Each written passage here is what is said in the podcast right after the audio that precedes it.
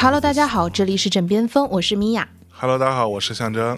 今天我其实刚刚从北京探亲回来，然后我那个亲现在就又在我的这个 话筒的对面了。嗯，开不开心？嗯这次回北京感觉如何？北京还不错，玩的挺嗨呗？你这次还行吧，就是那种久别胜那个什么新婚那种。啊，嗯，就是跟北京啊，不是跟你。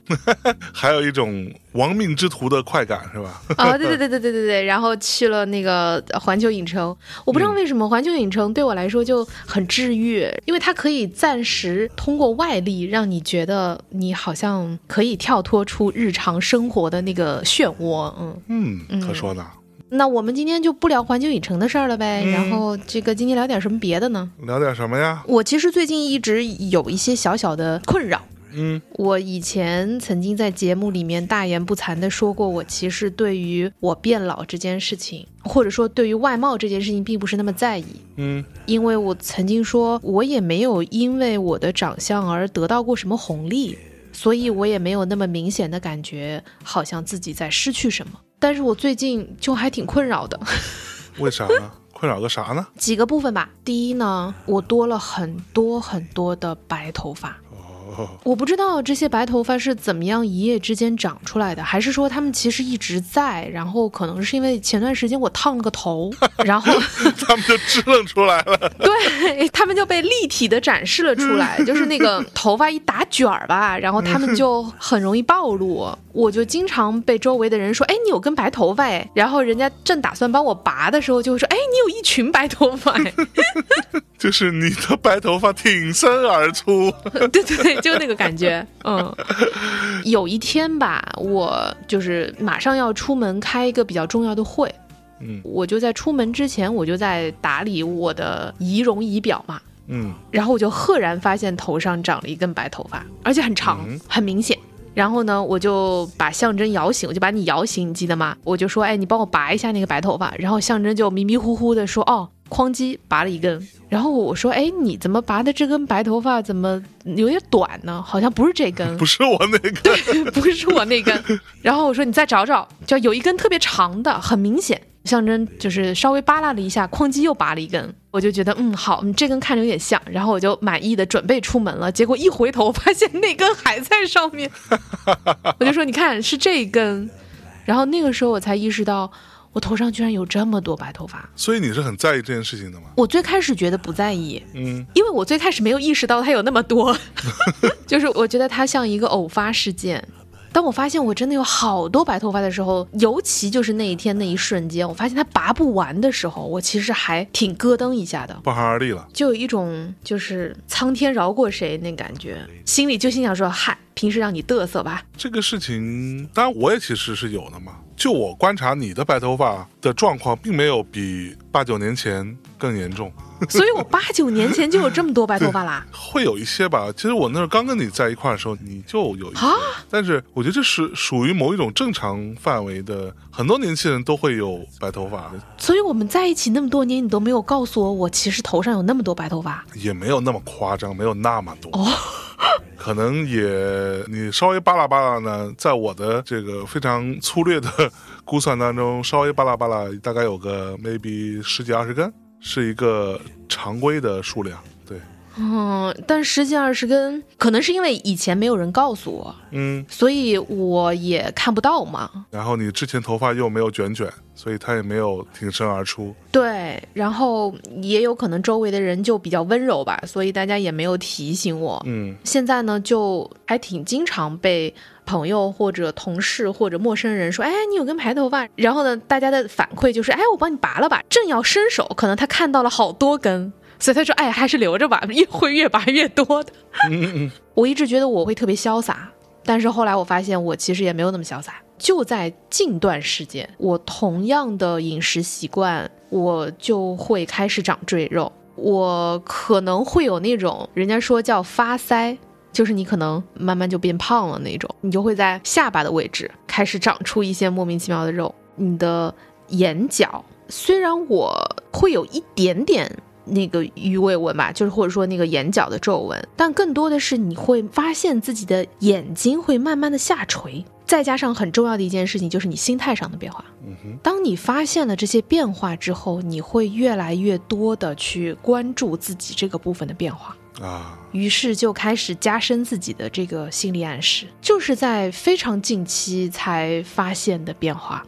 我觉得这个不太好，我也会提醒自己说不要这样去想，因为以前我会在节目当中经常说，哎呀，这个这个什么三十打好几了呀，然后这个就快四十岁了呀，那个时候很多时候那个语气是很轻松的。但是现在有的时候说起来，就好像真的是这意思似的。我还不想那么快的进入到四十岁的状态，不是说我就是不服老啊，或者是干嘛的，只是因为我对这个世界还不甘心，嗯，我对这个世界还充满了无数的不甘心，所以我不能再跟自己说我已经快四十岁了，我要说我自己三十多岁。那这件事情跟你的外貌真的有关系吗？这不是一个心理的事情。我觉得这是一个你的实际的外貌的变化，还有你的心态的变化，是一种互相刺激的这个过程。那谁来定义的？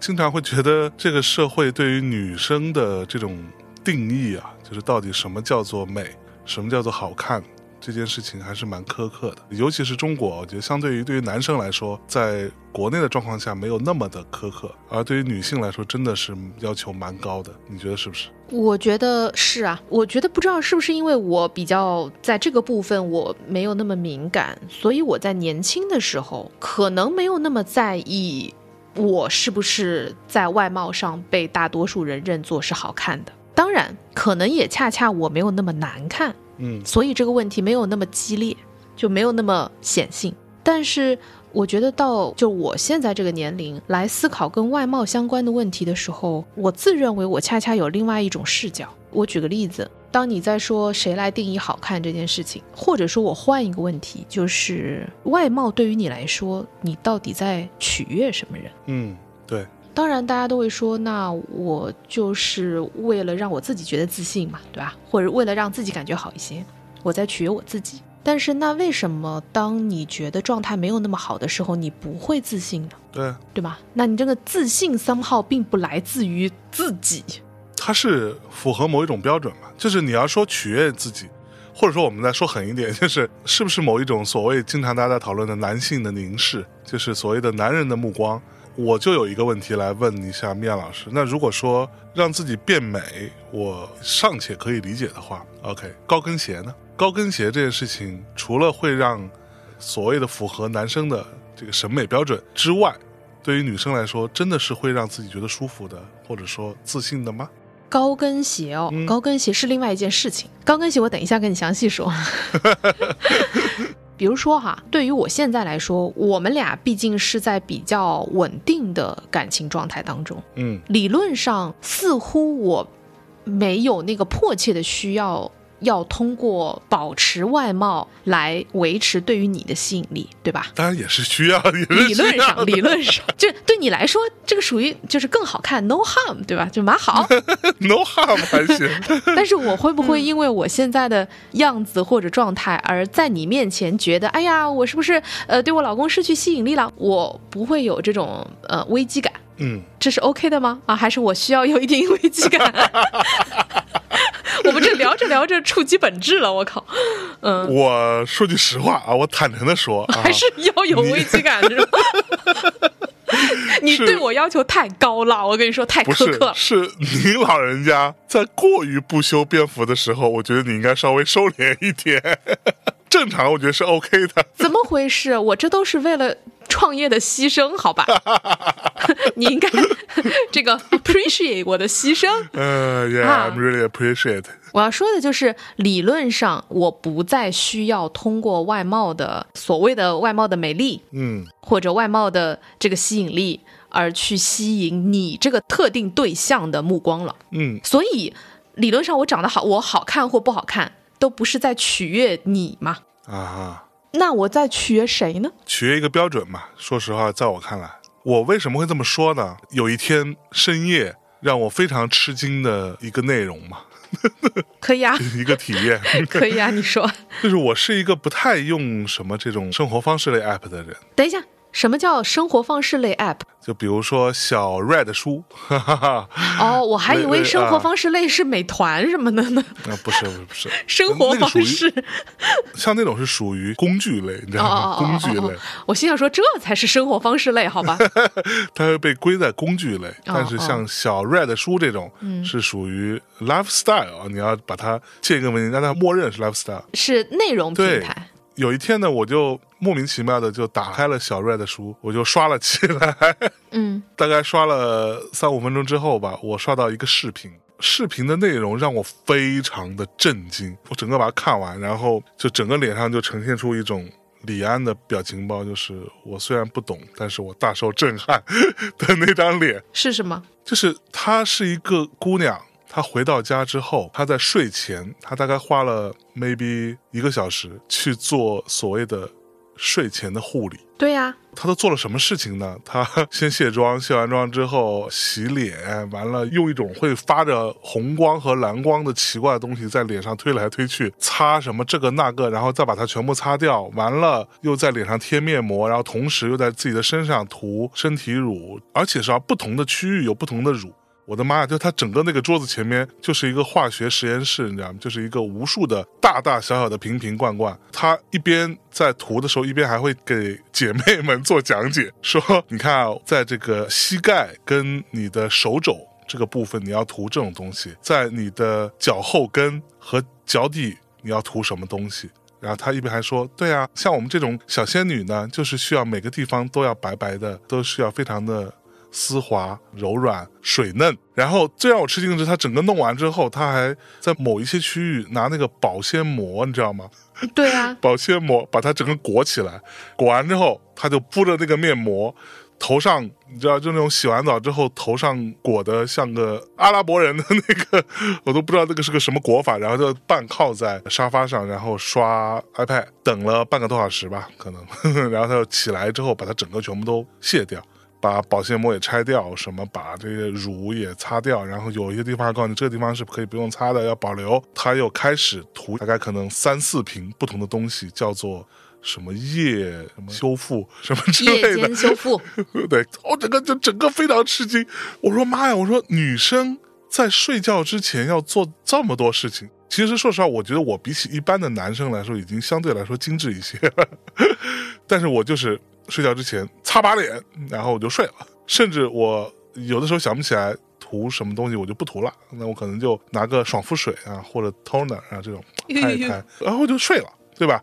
你没有其他任何的事情。睡觉之前，在我看来，唯一需要解决的问题就是口渴和不要喝太多水，以及睡之前去尿一次尿这样的事情，其他事情都没有了。好，我看完那个之后，真让我大受震撼。那个视频大概有个 maybe 七八分钟、五六分钟，大概这样子。他把整个的一个来小时的时间快速的教大家一遍，然后那个视频点赞量之高。很多人在底下都在默默的说什么做笔记、做小抄，要买什么东西，然后来做这些事情。哇，女生真的好难呢、对啊，刚刚我说的所有的重点，你有没有发现一个是什么样的重点吗？是什么样的重点？就是我是通过一个小红书上的一个这种博主看到的这一切东西，而在我的爱人啊非常可爱的米娅老师身上，我从来没有见到过这件事情。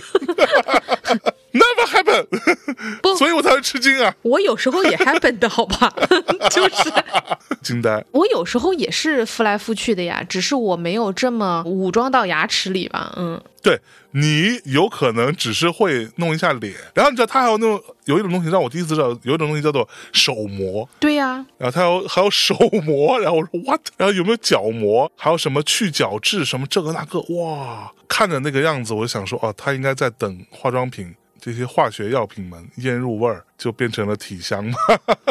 我觉得啊，首先呢，真诚的说，如果我有很多的时间，比如说在周五的晚上或者在周六。我有充分的时间的时候，你也会发现，在周六的时候，我也会涂来涂去、抹来抹去，而且因为我很喜欢用精油成分的产品，就当你在比如说涂抹啊什么的时候，你会觉得自己香香的，然后你会很开心。那个香氛的味道其实是会很容易让人疏解焦虑的嘛。嗯嗯在这些部分，我其实是很享受的。但是如果这个东西是每一天，无论我忙到多晚，然后我都需要去完成的一套 SOP 嗯啊、就是一套那个标准流程的话，我可能就做不到。我所选择的就是多睡一会儿。嗯，对，其实说实话，对于我来说，我是觉得蛮夸张的。但是事实上，有很多事情，我觉得这个也不能这样讲吧。就是有很多事情，它就是需要花很多时间，你的时间用在哪里，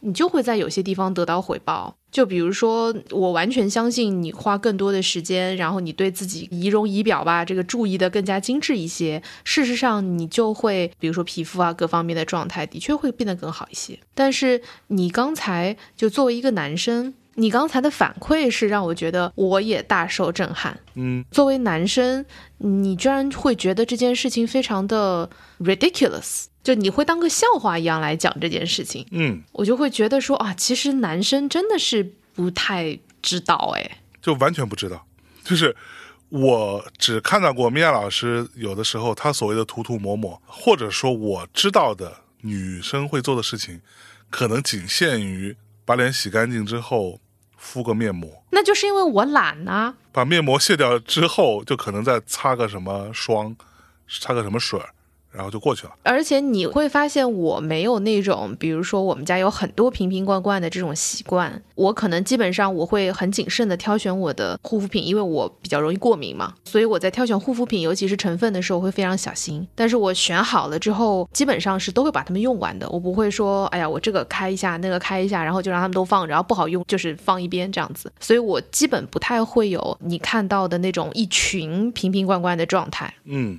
但是我会觉得其他人的习惯使用方式不太一样嘛。就是你现在觉得有的时候，比如你会觉得，哎呀，这个我皮肤还可以啊什么的，这也不是完全就是靠基因撑着的，好吧？嗯，就是我脸上用的东西也都是真金白银，好吗？都很贵的。是不是、啊，那当然了。然后你已经觉得我这已经不算是修很多边幅了，我其实也做了很多工作努力，还有时间和钱的投入呢。哎呀，辛苦您了，呃，您不容易。所以总的来说，对于男生来说，这个我觉得很容易理解。就比如说，对于男生来说，哪怕你们打扮的东西其实也就很有限。所以，难道这不是一种规训吗？规训是指你需要这样去干，你需要恪守这个 SOP，你才能达成一种世俗的美好的标准，是吧？是，要不然甚至会被认为不礼貌。对呀、我的老公也会认为我不修边幅。你看，你不也在强化这种规训吗？对啊，所以我觉得这是需要反省的嘛。到底这个东西的那个标准在哪里？是需要到那种我看到视频里那种程度，他每一天晚上都要做，甚至你知道，我有的时候会觉得接下来可能会有一些爆言，大家就选择性的收听，仅做参考就好。我觉得每个姑娘，或者每个年轻的所谓的还没有放弃的女生，她们就好像一些信徒，她就是一些善男信女，都没有善男，就只有信女。她们心目当中有很多像神明一样的，或者像雕塑壁画上的那样的一些人存在的一些 icon。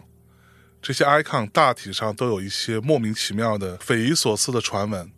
举个例子，比如说当年的美容大王大 S 老师，嗯他有说，不管他拍戏到几点，甚至有在节目当中采访里头说，哪怕是回到酒店四点，但是四点半就要继续再去开工，他在这半个小时也会洗个澡之后敷个面膜，嗯就是面膜每一天都要，然后也包含一些那种。早年间的一个，比如说对于，反正这些都是我们这个行业的嘛，对吧？比如说范冰冰老师有一个江湖流传甚广的传言，说她一年要用七百多张面膜，就每天两张呗。嗯对嗯，every fucking day 就是永无休止。我们就会看到，那他们用了这些方法，我们甚至就是这些信女们，尤其希望去了解到她们到底都是通过什么方法变成现在这样子的美丽，或者继续保有这样子惊人的美丽。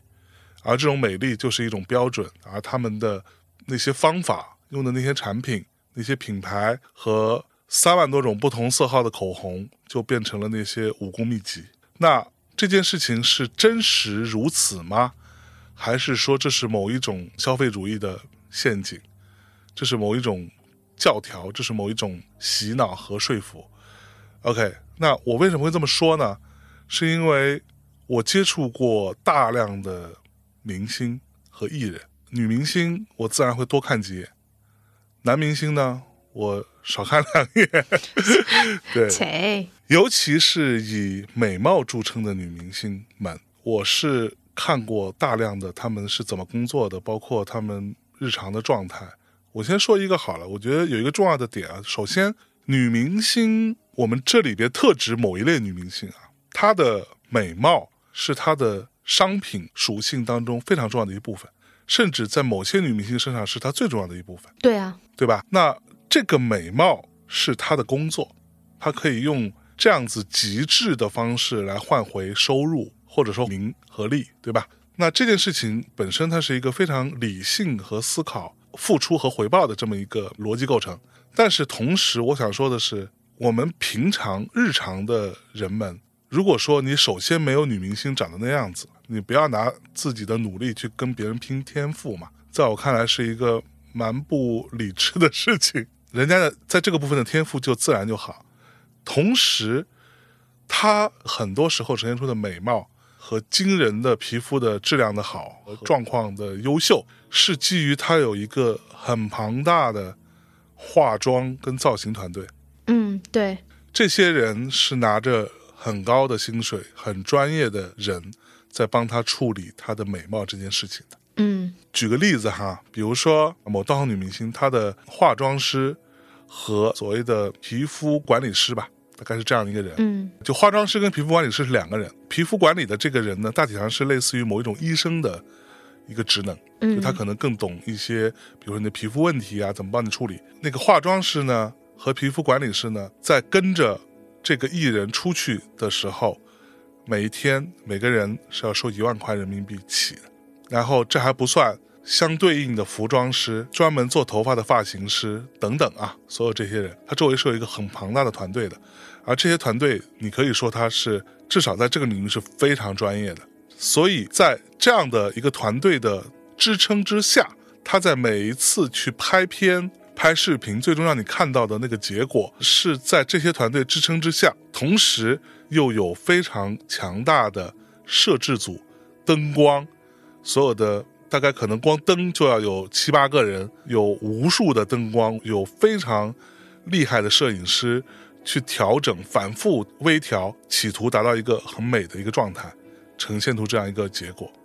再次之，在后期，无论是视频还是照片，都一样，都会做大量的后期。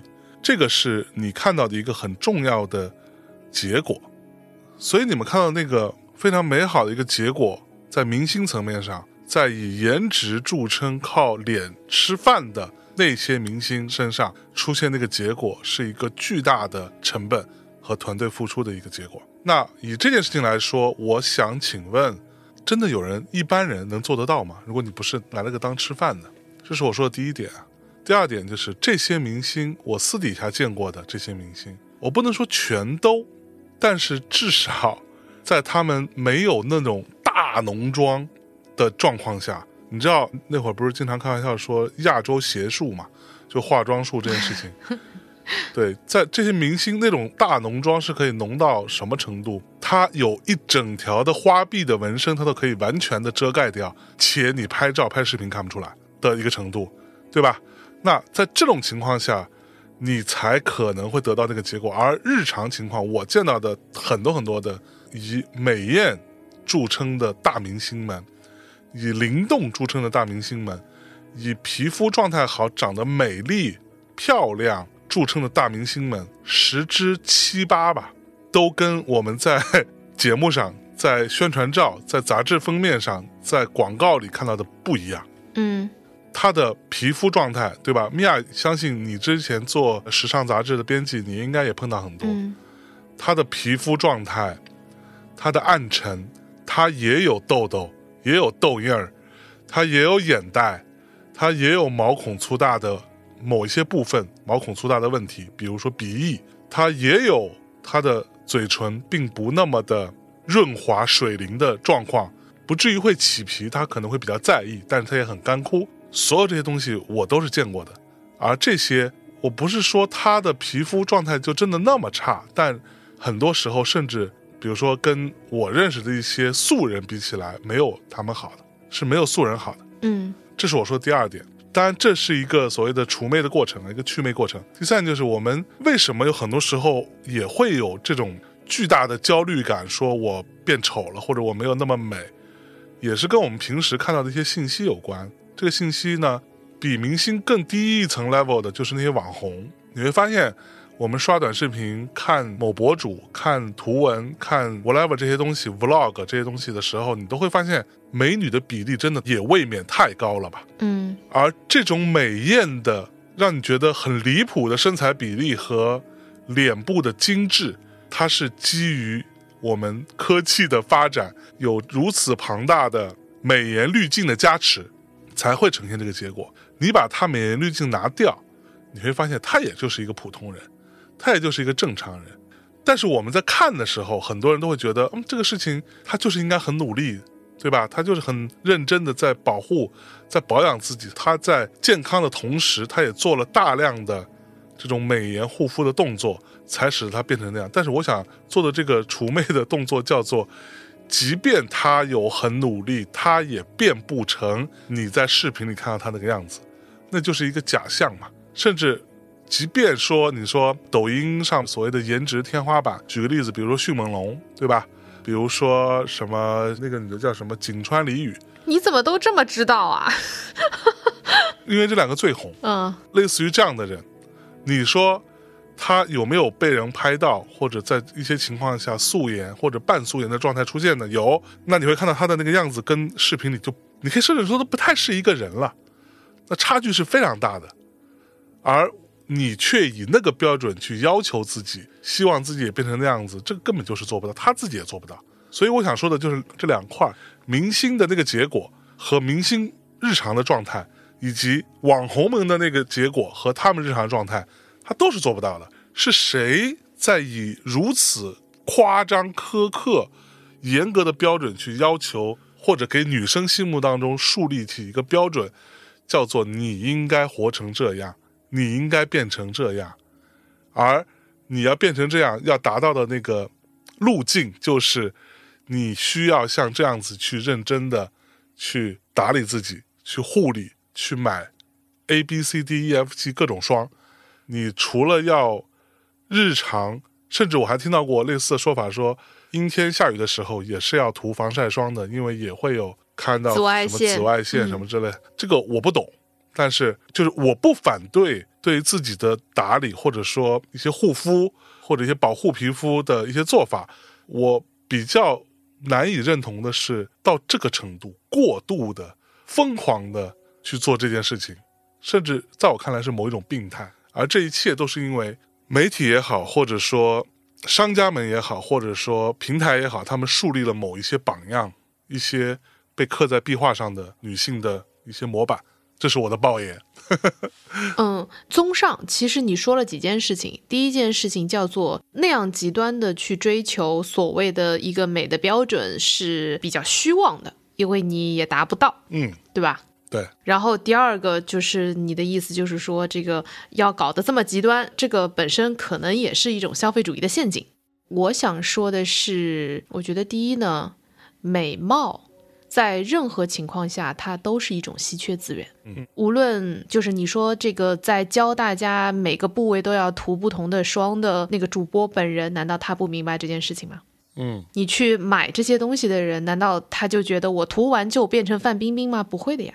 嗯，我觉得，即便再这样做，甚至比如说，也有非常极端的，在每个部位都要医美的女生，也不代表她在内心就认为说啊，只要我这样做了，我就可以变成某种极致的美貌。这点常识大家是有的。那他们为什么要这样做呢？我觉得这种心态可能跟你刚刚说的恰恰是相反心态，这是我自己觉得啊。嗯我觉得大家恰恰不是在寻求某一种美。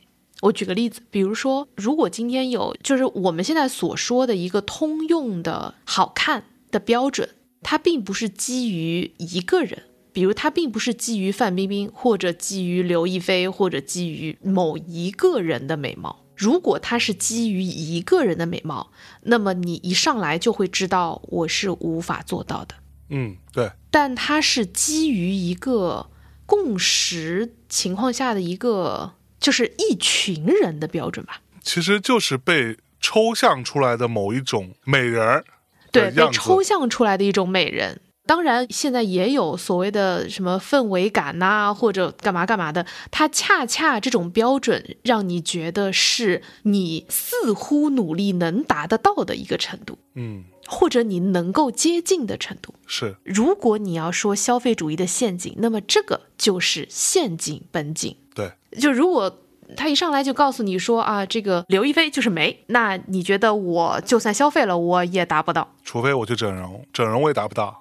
对，因为我不是刘亦菲，但是她之所以可以成为陷阱，就是你觉得你总能比现在的你美一丢丢，嗯，而这美一丢丢，其实对你来说花费没有那么多，它要么就是一些些钱，要么就是一些些时间，要么就是一些些你的关注和努力。但是问题就是，这种被抽象出来的美的标准，这个我记得早年间我们在更加言论更加开放的世界里面，我们还聊过这个话题。我曾经也说过，为什么有那么多的网红脸，那就是因为网红脸有市场嘛。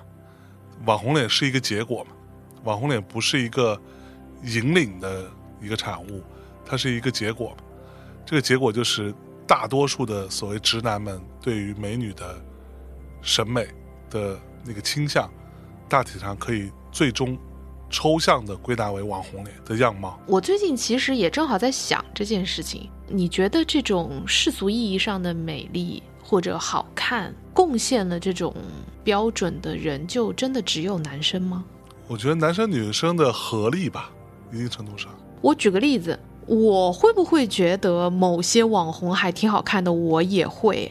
那是因为我在被男性规训了以后才这样认为吗？不是啊，就是我们大家，就如果我们基于一个人类的族群来说，你就是会有一种天然的认为，比如说某一种眼睛、某一种鼻子或者这个某一种皮肤的状态，它可能就是一种更健康，或者就所谓的气色更好，然后那个更水润。我觉得这个对于女生来说也是一样的。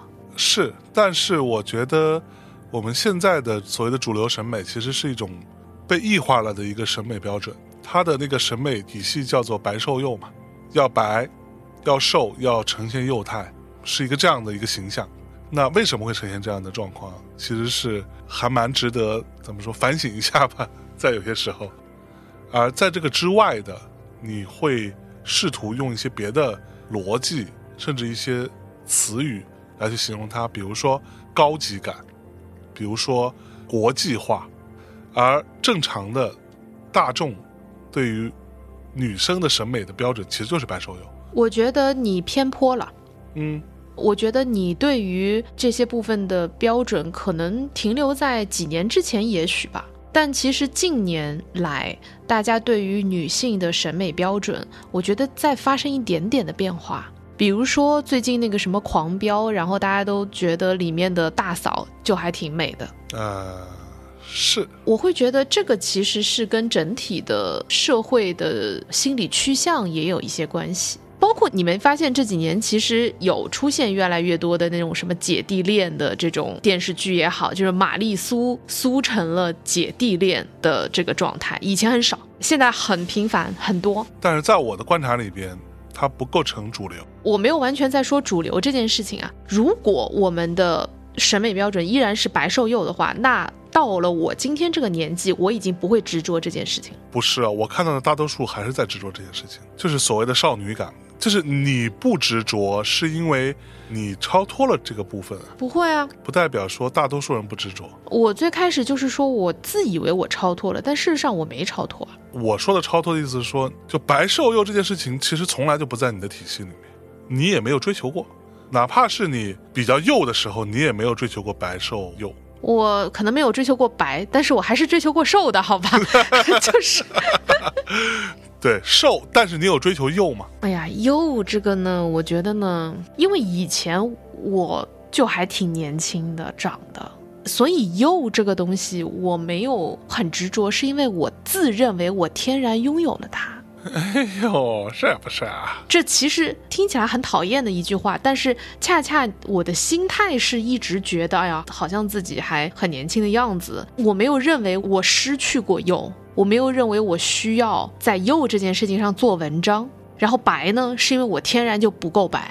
我在年轻的时候也买过美白产品，效果很一般，所以我就觉得这事儿我可能达不到。那个时候还没有那么多医美的选择，我没有去医美。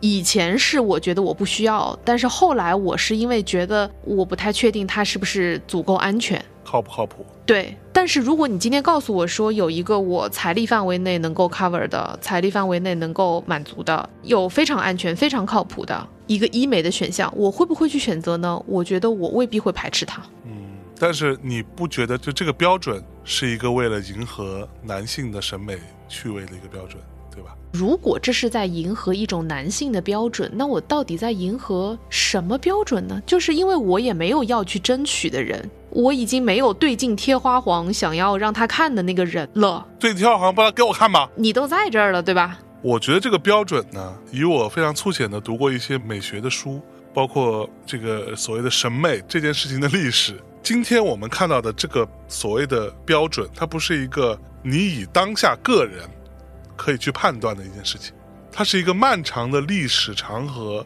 遗留下来的很多东西所组成的一个非常复杂、搅和在一块儿的这么一个东西。对这个我完全不否认。对，而过往的所有的各种各样的标准，有好的有坏的，它有一些部分可能被淘汰了，有一些部分它可能就留下来了，有些部分它可能虽然留下来，但它的意义或者它重要性就可能做了一些变化，但是它或多或少都掺杂在一块儿了，成为了一个标准。我们就不讲别的地方，就讲亚洲，其实从很多年以前，从甚至从古代到现在，大家对于女性的要求当中就有一个很重要的东西，叫做白嘛。嗯当然，这个白很多时候在我看来是一种，因为你农耕民族，那你可能白就意味着你出身比较好，你不太用下地干活嘛，你不太用晒太阳，那就意味着你的身体状况跟你的家境也好，你的成长环境都会比较好一点。当然有很多这方面的影响，但是这东西它是一直下来的而已嘛。所以你说它真的有说你个人在这个当中你所继承到的我们这个社会体系当中的，哪怕是亚洲这个审美体系当中的这个美这件事情，它其实无论对男生对女生的那个标准，那个最基本的可以被抽象出来那个东西，其实都不是单纯的自己的。我明白你在说什么，但事实上，我现在在说的就是比较个体经验的东西。我觉得，如果我们一定要从历史、从社会的角度去分析我们的审美标准是怎么来的，那我们每个人，无论是女生也好，男生也好，我们都在这个漩涡当中。这甚至都不能被用作是规训了，这就是习惯了，对吧？就已经在这样的一套行为逻辑当中了，你已经在这样的一个体系当中了。我只是在最近。一方面是因为我的年龄所导致我外貌的变化在变得更加显性，所以它可能从量变达到质变了。以前可能它没有那么显性，所以以前我觉得这个我不会因此而达到我认为有所困扰的地步。嗯就比如说，以前我在购买我的这个护肤品的时候，其实抗老这件事情并不存在在我的字典里。啊，从什么时候开始的呢？就在近期，就在近期，我会在淘宝上或者在这种购物平台上，哎，就是如果它有一些产品，当然它可能也识别出我是这个年龄的用户啦，所以它可能也会定向推送这样子的产品给到我。但事实上，抗老或者抗衰的确成为了我的一个关键词，就它可能在量变达成到了，就它这个问题显现到了，你认为说，哎，我需要对症下药的去尝试面对这个问题的这样的一个质变的地步。嗯嗯因此它成为了我开头讲叫困扰。那困扰可能严重了一点啊，就它变成了我在考虑的一个问题。是而这样子的问题，它是不是会造成我的某一种焦虑感呢？我觉得多少会有一点这种焦虑。与其说是我想要去取悦什么人，更多的是一种无法掌控自身的一种对于自身的这种权利的失去吧。我不知道我有没有表达清楚啊？这种权利是什么？就是我一直觉得我最不济，对吧？我没有办法去掌控外界的时候，至少我可以掌控自己。嗯嗯，甚至比如说，大家说、啊、那我去做运动啊，或者我比如说练习瑜伽，或者我这个什么内心冥想，它的逻辑都是说，如果外界有很多事情是你没有办法去控制的，但是至少你可以控制自己啊，你可以控制自己的内心，对不对？嗯，然后你可以去对吧，keep calm and carry on。但是我最近的这种对于容貌上面的这样的变化。使得我越来越深切地感受到我对于自身的掌控力的失去，而这个使得我产生了一定的焦虑感，而我希望能够用最高效的对症的方式来解决它。那这种焦虑的产生，或者说所谓的失去，跟我刚刚说的这种所谓的对比啊，这个社会上对于美这件事情的需求的那个标准也好，或者说明星也好、网红也好等等。各种各样的美，这个部分的这个对比会对你的焦虑产生作用吗？其实大多数人都不太会真的把自己和明星或者和网红去对比。那如果看到我看到的那种视频，就会说啊，原来人家都是这么做的，难怪人家这么美。嗯，我也会，我也会觉得说，哦，原来还有手模这个东西，大开眼界，会觉得买来试试吗？我会。就是我想说的，就是即便如此，也大体上是于事无补，在大概率上。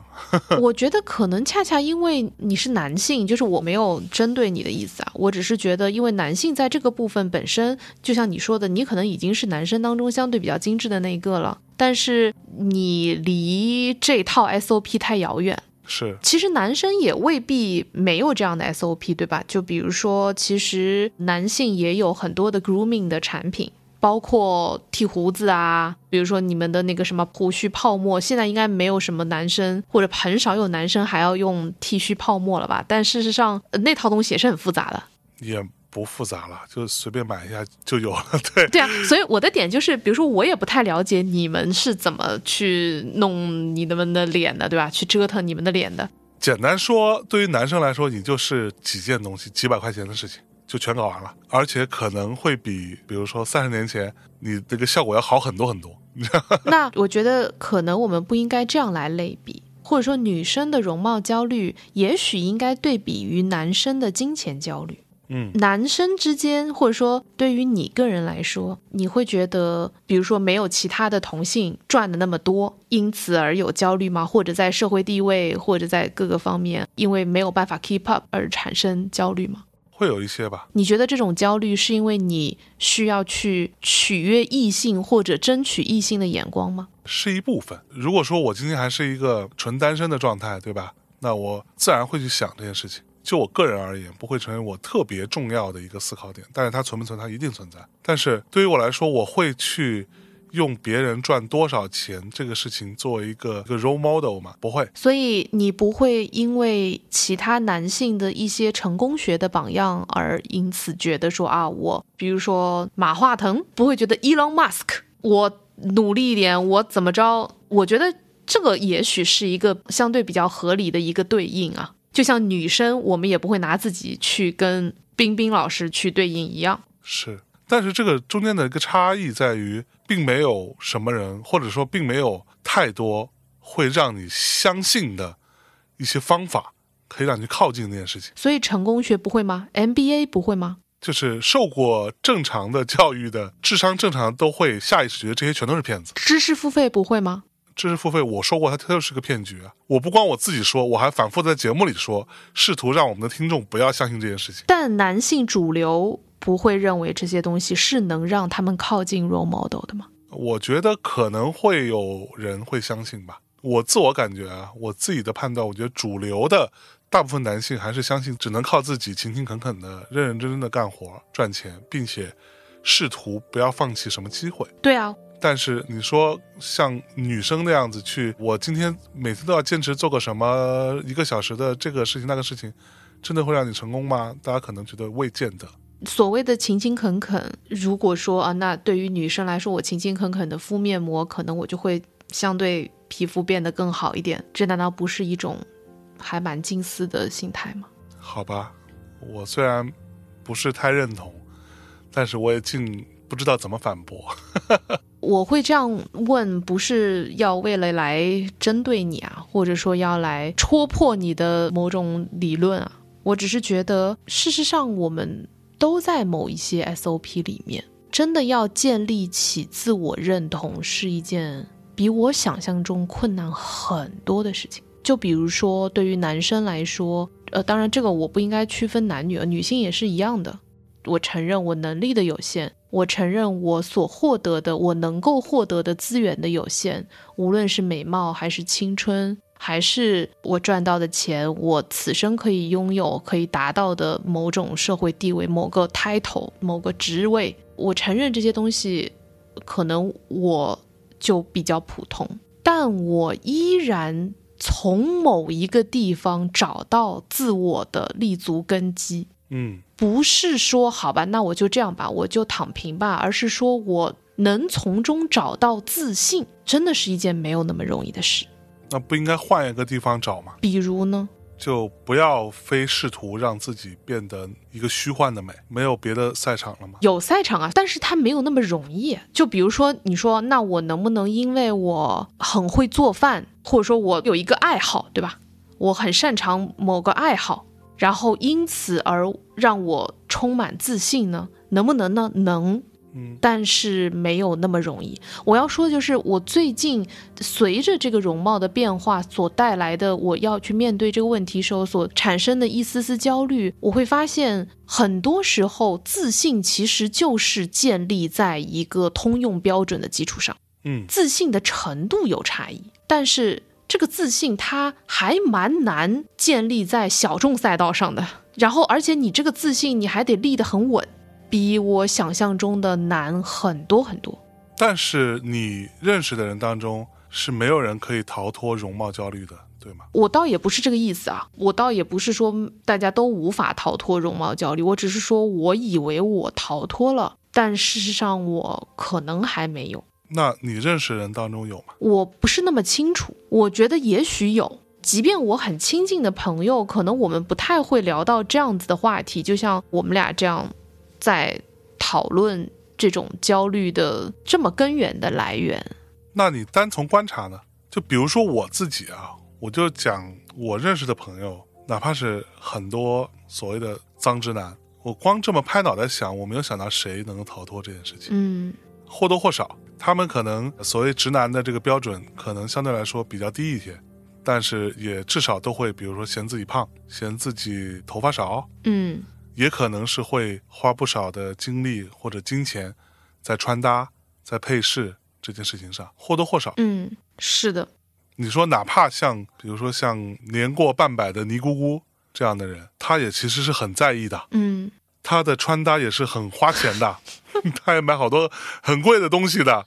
虽然她也觉得自己很胖，但是她是没有放弃的，至少她心理上没有放弃。对，就是我觉得这种焦虑，甚至或者对于自己容貌的在意，它可能就是某种因为胎生哺乳的这种在我们基因当中需要去争取配偶的这种动物性所带来的。所以有的时候我会觉得有一类的产品，它在教你怎么能够变得更漂亮。又有另一类的产品在告诉你说你天然就很美，另一类的产品在告诉你说啊，你要爱自己，你要这个认同自己。我有时候会觉得，也许我们就应该去正视对于这些看似非常俗气的东西的这种在意吧。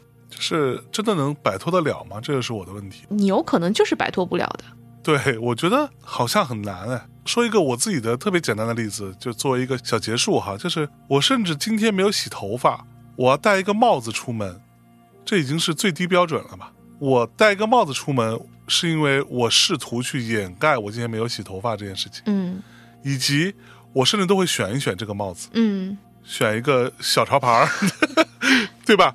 你会觉得说，哎，我今天这个是故意的，我就是要有这个造型，这个 style，这它就是莫名的就天然存在了这么一件事情。你说大家真的能摆脱得了吗？这也是好像一个很无解的一个过程。嗯我不知道大家听到这里会有什么感受啊？如果说你对于容貌焦虑有自己的一些经历或者一些见解或者一些看法，那我也希望大家可以在评论区给大家分享分享，或者跟大家讨论讨论，看我们是不是真的没有办法完全摆脱这件事情的。对，就是可能因为我经常在看这些事情的时候，我更希望我们大家，包括我自己在内，可以去经历这些过程。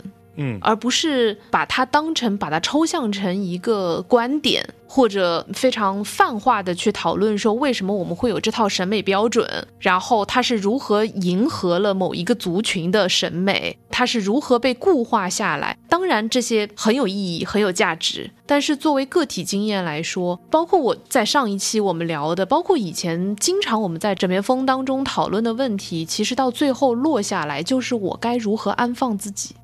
而我在安放自己的过程当中，它其实没有那么容易找到一个支点。它不是说我认同某种学说，我认同某个评价的体系，或者我到底是跟随还是去反叛就能安放的。可能也正因为我恰恰正在经历这个年龄过程，也许等到我五六十岁、七八十岁、一百岁的时候，也许我会就是能够做到高高举起又轻轻落下。但是现在我可能就是做不到，这种做不到，可能是在甚至我三十五岁之前，我都没有意识到我会做不到。这是最近我正在经历的一个很剧烈的一个变化，就是我今天还在跟我另外的一个同事讨论这个问题，就是我最近整个人都很毛躁，整个人都很焦躁。这种焦躁包含了很多的部分，有包括对于我的这个外貌的这种失控的感受，包括对于我的工作的状态的失控的感受，包括对于接下来人生的一些重大选择的迷茫和想要逃避一些恐惧的感受。我以前都会觉得心头一个勇字，你就能冲过去。我以前觉得我所有的这些感受都来自于我的软弱，或者来自于我，比如说啊，那我可能前段时间很忙，或者我之前非常奋力的做了一个什么事情，然后我完成了以后，我可能我恰恰就处在这样的一段在休息的时段，所以我变软弱了，因此我无法面对或者无法下定决心去解决我面前的这些问题。但是在最近，我觉得可能我要接受的就是这种失控的感受，可能我要学习的就是跟这种失控的感受共处，包括我的眼角在愈加下垂，包括就是大家都在等我，但是可能我就是没有办法处理好我面前的问题。虽然最开始我说我们来讨论基于容貌的这个焦虑感，我相信在听这期节目的不少的朋友，应该在跟我们经历着差不多的某件事情上的焦虑感。无论是你在事业上面的焦虑感，还是在赚钱、搞钱这件事情上，对吧？就是我相信大家可能都在经历，尤其是经过了过去三年这种比较失控的疫情的状况下，现在我们大家都在重新要把你生活重新那个一块一块的碎片再拼起来的过程。也许我们要学习的就是这种，我就是面对不了或者安放不了，然后学着跟这种无力感共处吧。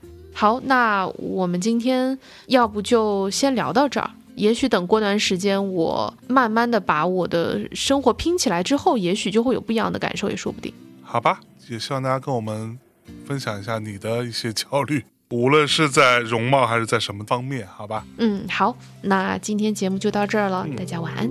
拜拜。Baby, I see this world has made you sad. Some people can be bad. The things they do, the things they say.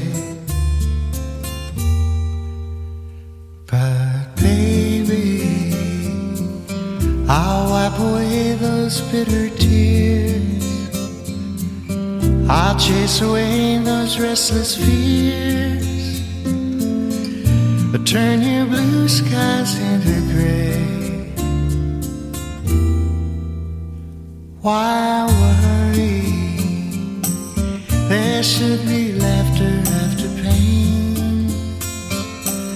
There should be sunshine after rain. These things have always been the same. So why worry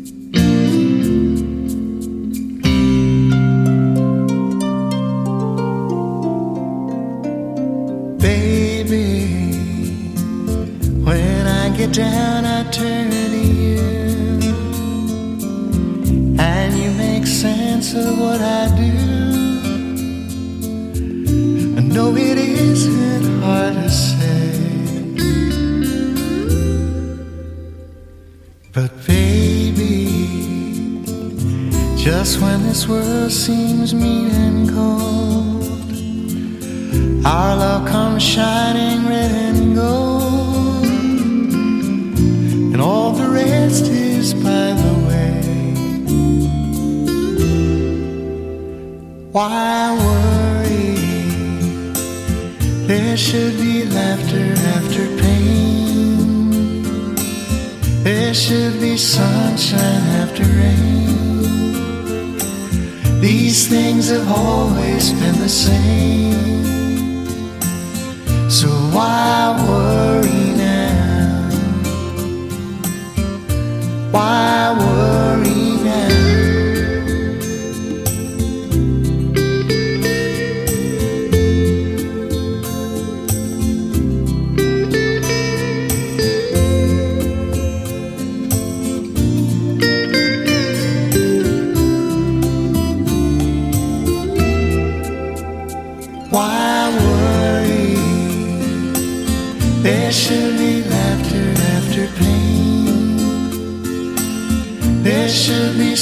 sunshine after rain.